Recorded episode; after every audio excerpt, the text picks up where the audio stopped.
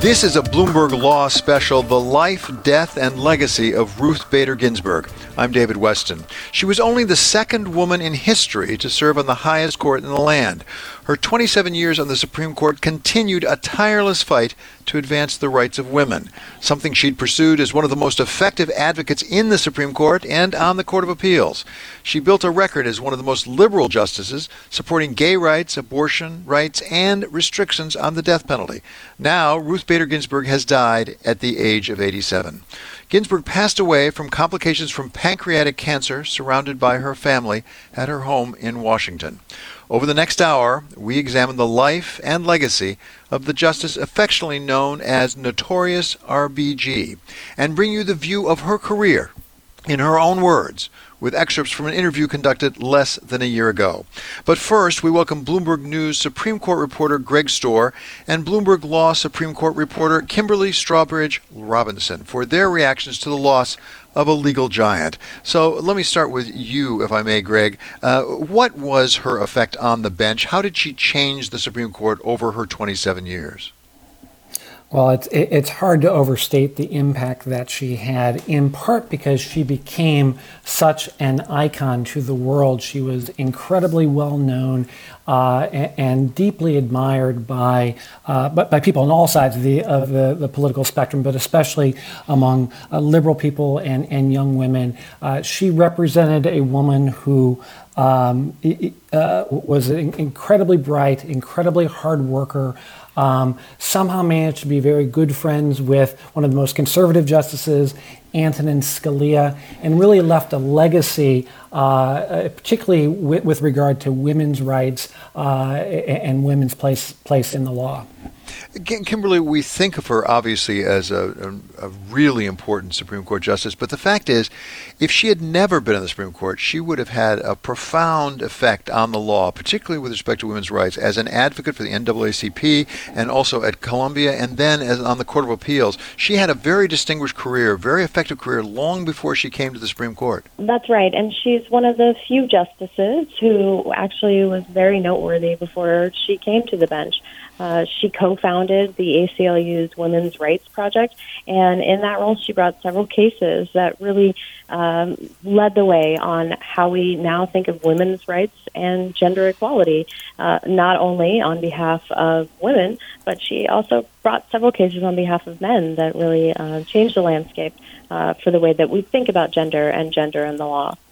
Uh, Greg, as we say, she was the second woman uh, coming to the Supreme Court, uh, but but she really had an influence on the way women were regarded, basically in the law and particularly on the Supreme Court. She did. Uh, Justice Sandra Day O'Connor was the first one for a short while. Justice Ginsburg was the only woman before Sonia Sotomayor and Elena Kagan joined her. Um, she uh, uh, you know, did it both through her opinions and and, and probably the most uh, memorable of her opinions in the majority was uh, the one that said that the Virginia Military Institute had to admit women. Uh, but you know, e- even more so, it was what she stood for. The fact that she uh, you know, made very clear that she wanted more women on the court, uh, that she was uh, such a tireless worker, um, and uh, that she became uh, really a heroine to uh, so many people in, in, this country. Kimberly, it's interesting. President Clinton once said about her that she was akin to Thurgood Marshall. In the extent to which she changed the law. By the way, she said she did not like that analogy because Thurgood Marshall risked his life on the course uh, in the cause of uh, civil rights, and she did not do that. At the same time, uh, she does tower as a figure uh, that goes beyond even the Supreme Court of the United States. Well, that's true, but it's it's interesting that we do think of her as such a towering figure, given that she is uh, such a small uh, person in stature. She really does um, really outshine her own stature uh, in in history. And you're right that many have compared her to Thurgood Marshall uh, based on the work that she had done at the ACLU on behalf of women's rights. Um, and so, whether or not she enjoyed uh, that particular comparison, I think it's one we'll definitely continue to hear um, as her legacy uh, continues to grow. She also, uh, just to be a little more personal about this, Greg, uh, she was part of a partnership. Uh, with Marty Ginsburg, a very, very distinguished, very respected uh, tax lawyer, and and as diminutive as she was, and frankly as quiet and shy, I spent a fair amount of time with her. She was not really outspoken. Marty was the opposite of that. Yeah, he sure was. Uh, you know, he was a very engaging person. He was the, the, the chef of the family. Uh, she admitted that she was a terrible cook, and he did most of the cooking.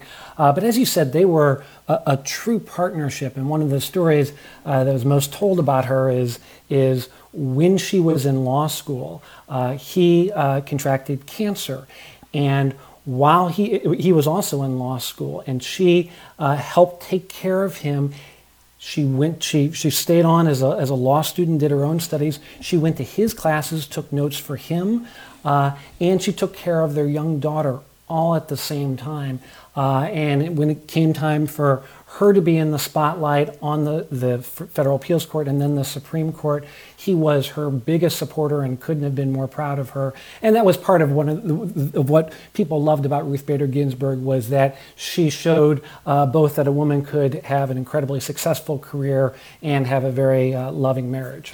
Okay, many thanks to Bloomberg News Supreme Court reporter Greg Stohr and Bloomberg Law Supreme Court reporter Kimberly Strawbridge Robinson. We'll hear more from them later in the program. But first, we'll hear from the Justice herself, the challenges and the accomplishments Ruth Bader Ginsburg, the Justice, faced in her own words. That's straight ahead on this Bloomberg Law special. I'm David Westin, and this is Bloomberg.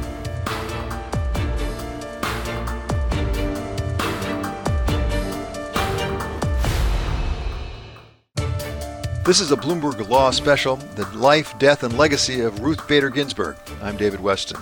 Supreme Court Justice Ruth Bader Ginsburg has passed away at the age of 87. She died from complications from pancreatic cancer, surrounded by her family at her home in Washington. Ginsburg's 27 years in the High Court were marked by notoriety, challenges, and sometimes controversy. In October of last year, she sat down for an extended interview with David Rubenstein on his show Peer to Peer Conversations, and they looked back at her body of work and the mark she made on U.S. law. We bring you some of that conversation now. Here's David Rubenstein speaking with Ruth Bader Ginsburg just last year. Now, in your Harvard Law School class, you did extremely well and you got onto the Harvard Law Review. And uh, you were near the top of your class, maybe first or tied for first in your class. But then, when your husband uh, needed to move to New York, um, you wanted to transfer to Columbia Law School.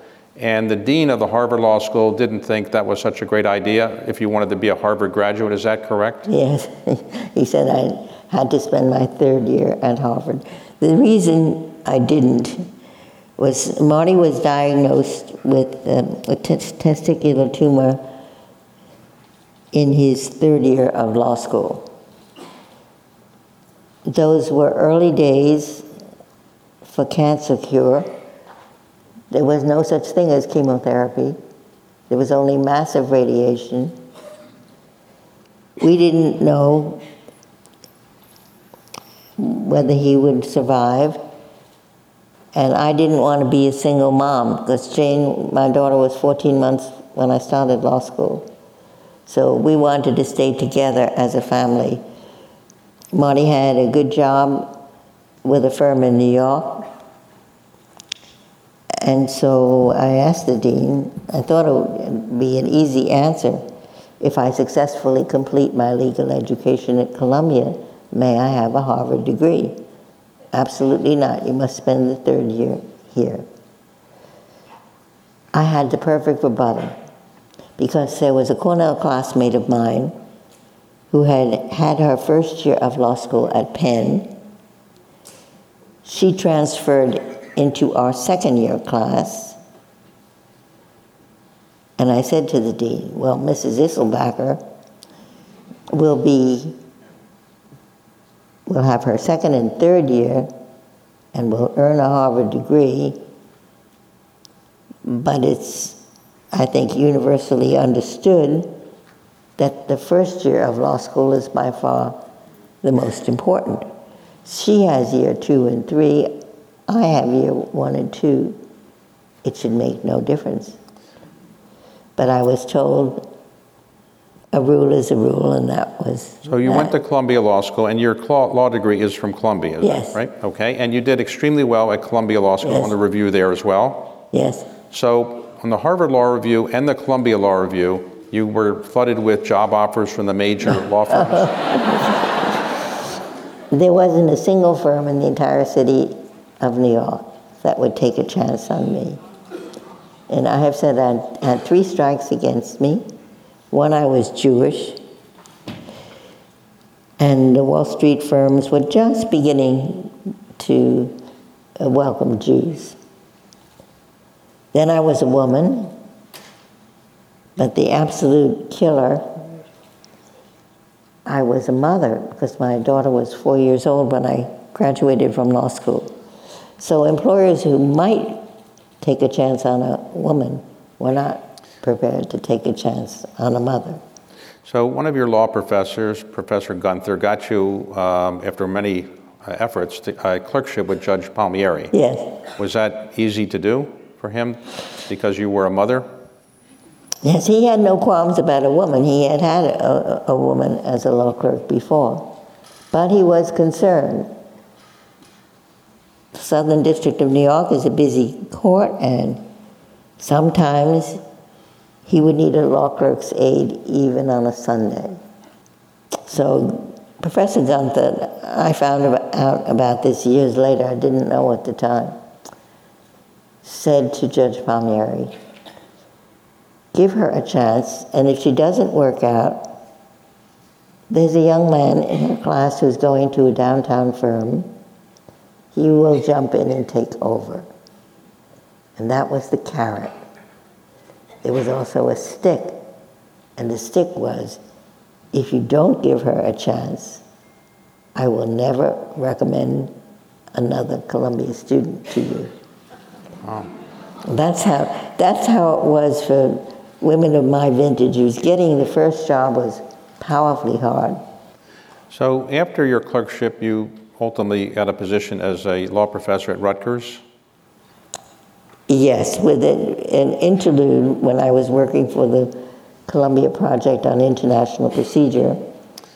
And how did you get connected to the ACLU and, and your, your trailblazing uh, efforts in gender discrimination and gender law? It came about first from my students at Rutgers who wanted a course on women in the law.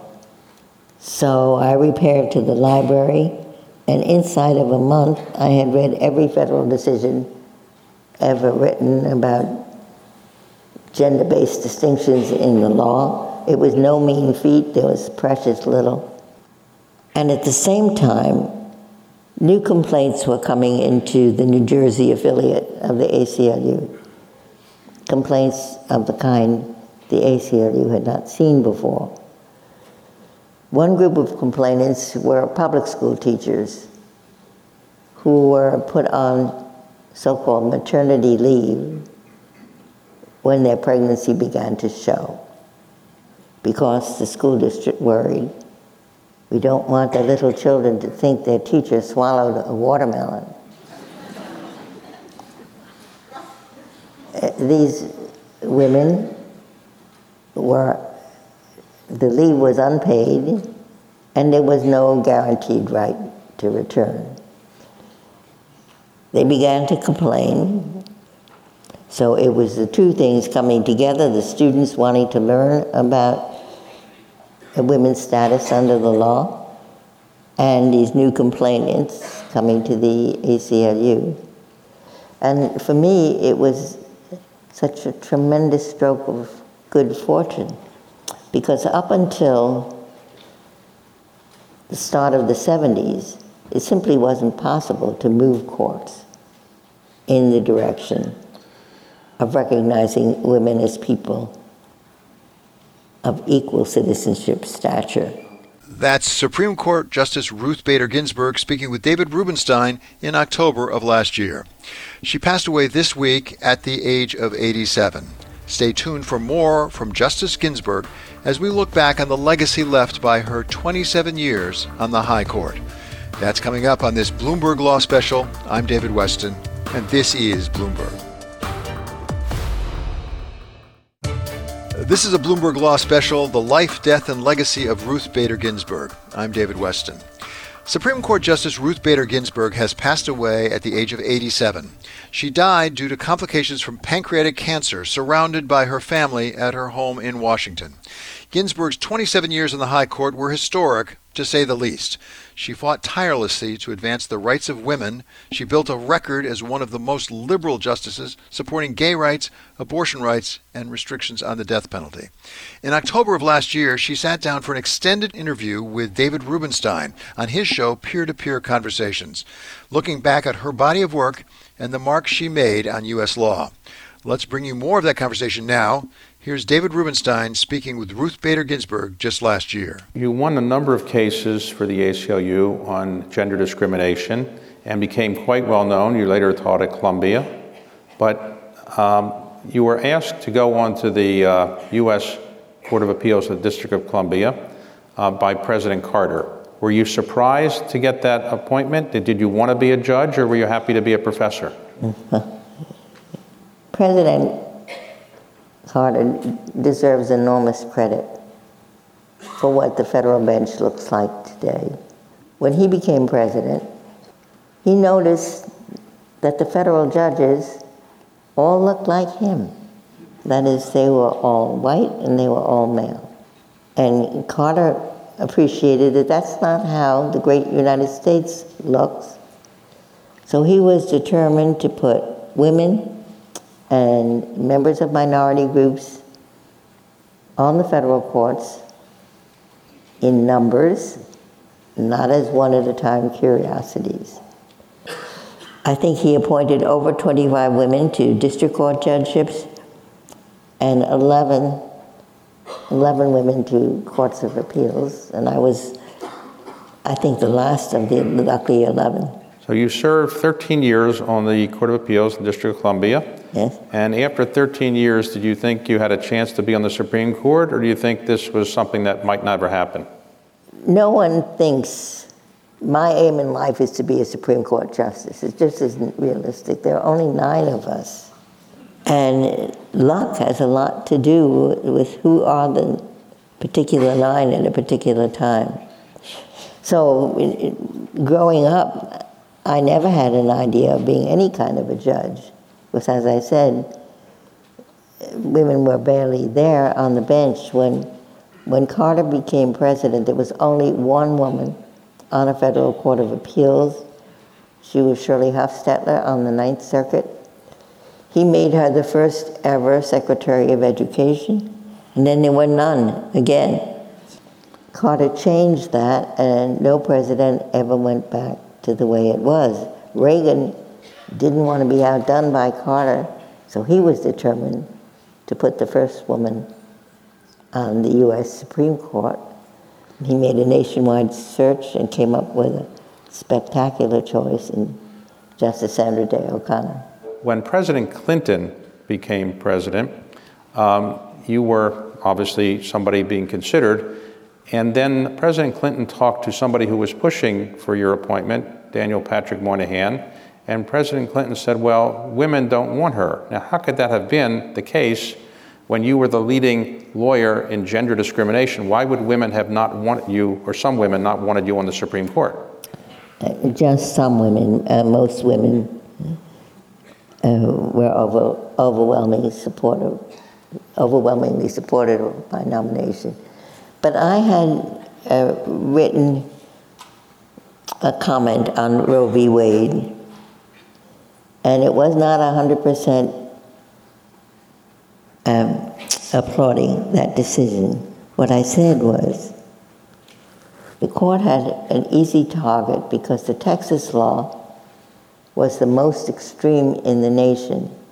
Abortion could be had only if necessary to save the woman's life. Doesn't matter that her health would be ruined, that she was the victim of rape or incest.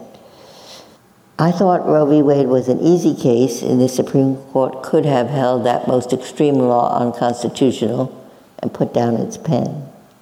Instead, the court wrote an opinion that made every abortion restriction in the country illegal in one fell swoop. And that was not the way that the court ordinarily operates. You know, it waits, it, it waits till the next case and the next case. Anyway, it was that, that, that some women felt that I should have been 100% in favor of Roe v. Wade, and it, because I wasn't, Okay. So President uh, Clinton met with you and obviously had a good meeting and he offered you the uh, appointment and the confirmation went pretty well, would you say? 96 to 3, yes, I'd say that was. That's Supreme Court Justice Ruth Bader Ginsburg speaking with David Rubenstein in October of last year. She passed away this week at the age of 87. Stay tuned for more from Justice Ginsburg, plus a preview of what's sure to be a contentious fight to name her replacement. That's coming up on this Bloomberg Law Special. I'm David Westin, and this is Bloomberg. This is a Bloomberg Law Special The Life, Death, and Legacy of Ruth Bader Ginsburg. I'm David Westin. Supreme Court Justice Ruth Bader Ginsburg has passed away at the age of 87. She died from complications from pancreatic cancer, surrounded by her family at her home in Washington. Ginsburg's 27 years on the High Court were marked by notoriety, challenges, and sometimes controversy. In October of last year, she sat down for an extended interview with David Rubenstein on his show Peer to Peer Conversations. We bring you our final installment of that conversation now. Here's David Rubenstein speaking with Ruth Bader Ginsburg last year. Now been on the court for 26 years, and therefore total you've been on the uh, federal judiciary for 39 years. So in 26 years on the Supreme Court, when you first got on the court, were there other justices saying, "We're happy to see you here. Let's go have dinner together. Let's socialize," or were they just kind of standoffish a bit? And what was your relationship with uh, Sandra Day O'Connor like when you got onto the court as the second woman on the court? The, the court wasn't an unknown territory to me. I mean, I worked at the Court of Appeals just a few, few blocks down the road. Um, and every once in a while, Judge David Bazelon, who was quite senior, would, would call me and, and say, Ruth, we're going to Kronheim's for lunch. Who was Kronheim? He was the biggest liquor distributor in the DC area. And before we went to his warehouse, we would stop at the Supreme Court and pick up Justice Brennan and Justice Marshall. Um, I knew Justice Scalia from our Court of Appeals days together. I knew Justice Clarence Thomas, who was also on the DC circuit. But Sandra was as close as I came to having a big sister. You know, I did have a big sister, but she died in my infancy, so I never knew her. Justice O'Connor was the most welcoming, gave me some very good advice, not only when I was a new justice, but during my first cancer bout, because Justice O'Connor had breast cancer, and she was on the bench nine days after her cancer surgery. Wow. So she was very clear about what I had to do. She said, Ruth, you have your chemotherapy on a Friday. That way you'll get over it during the weekend. You can be back. Oh, now, the best way to uh, win a case, if you're arguing one before the Supreme Court, is to write a great brief, to write a, uh, to be a great oral advocate. Does the oral argument really make a difference, or the brief really make a difference, or what's the best way to win a case in the Supreme Court for somebody who might want to argue a case? To have a case that's strong on the merits. No, an oral argument at the court is not a debate. Um, I'd say of the two components of appellate advocacy, the brief is by far the most important. It's what we start with and what we end up with when we go back to chambers. Oral argument is fleeting. Now, the court meets from October to June, more or less. So, what do the justices do in July and August? Do they sit around reading briefs or they do other things? One business that follows us all over the world throughout the year is the death penalty business, which the court treats like a firing squad. Very often, when an execution date is set, there's an 11th hour application for a stay. Right. No one justice is responsible for the final vote. We all are polled wherever we are in the world. But in addition, most of us take some time off to teach. So um, today, uh, when you are um, thinking about the court, what is it that gives you the greatest hope for the future about the court and the way it works? I think that all of us revere the institution for which we work, and we want to leave it in as good shape Right. as we found it.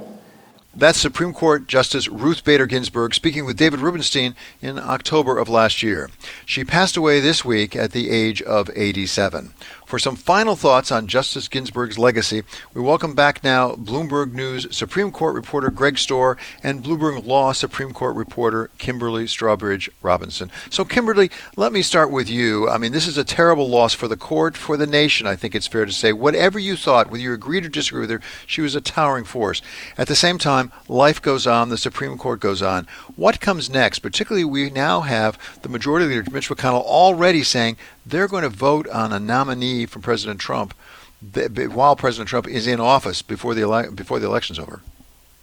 Right, and the timeline to the election seems pretty close to be able to confirm someone uh, before the upcoming election. So we're looking uh, for someone potentially in a lame duck session and potentially um, with an administration that's on its way out. Uh, nevertheless, Mitch McConnell has said that he is going to give uh, any Trump nominee a vote, and it is sure to be a firestorm here in Washington, D.C.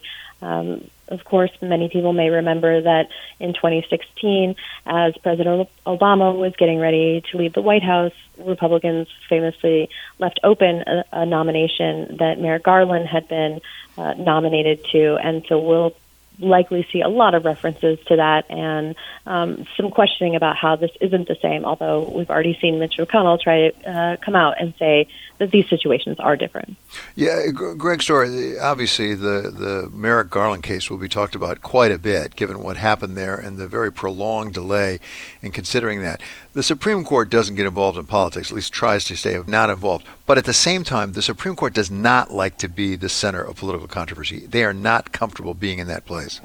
No, they're absolutely not. And, uh, you know, one would imagine the court will try to lay low as best it can uh, in, in the short term, at least. But it's really not up to the court right now. The court is going to be a political issue because so much is at stake with this seat, uh, and especially given that it's happening, uh, you know, just a few weeks before a presidential election, with all the controversy that Kimberly was talking about, how uh, about with regard to how uh, President Obama's selection of Merrick Garland uh, wasn't even taken up by Mitch McConnell and the Republicans. Uh, so the court is going to be a political issue and a huge political issue, whether it likes it or not.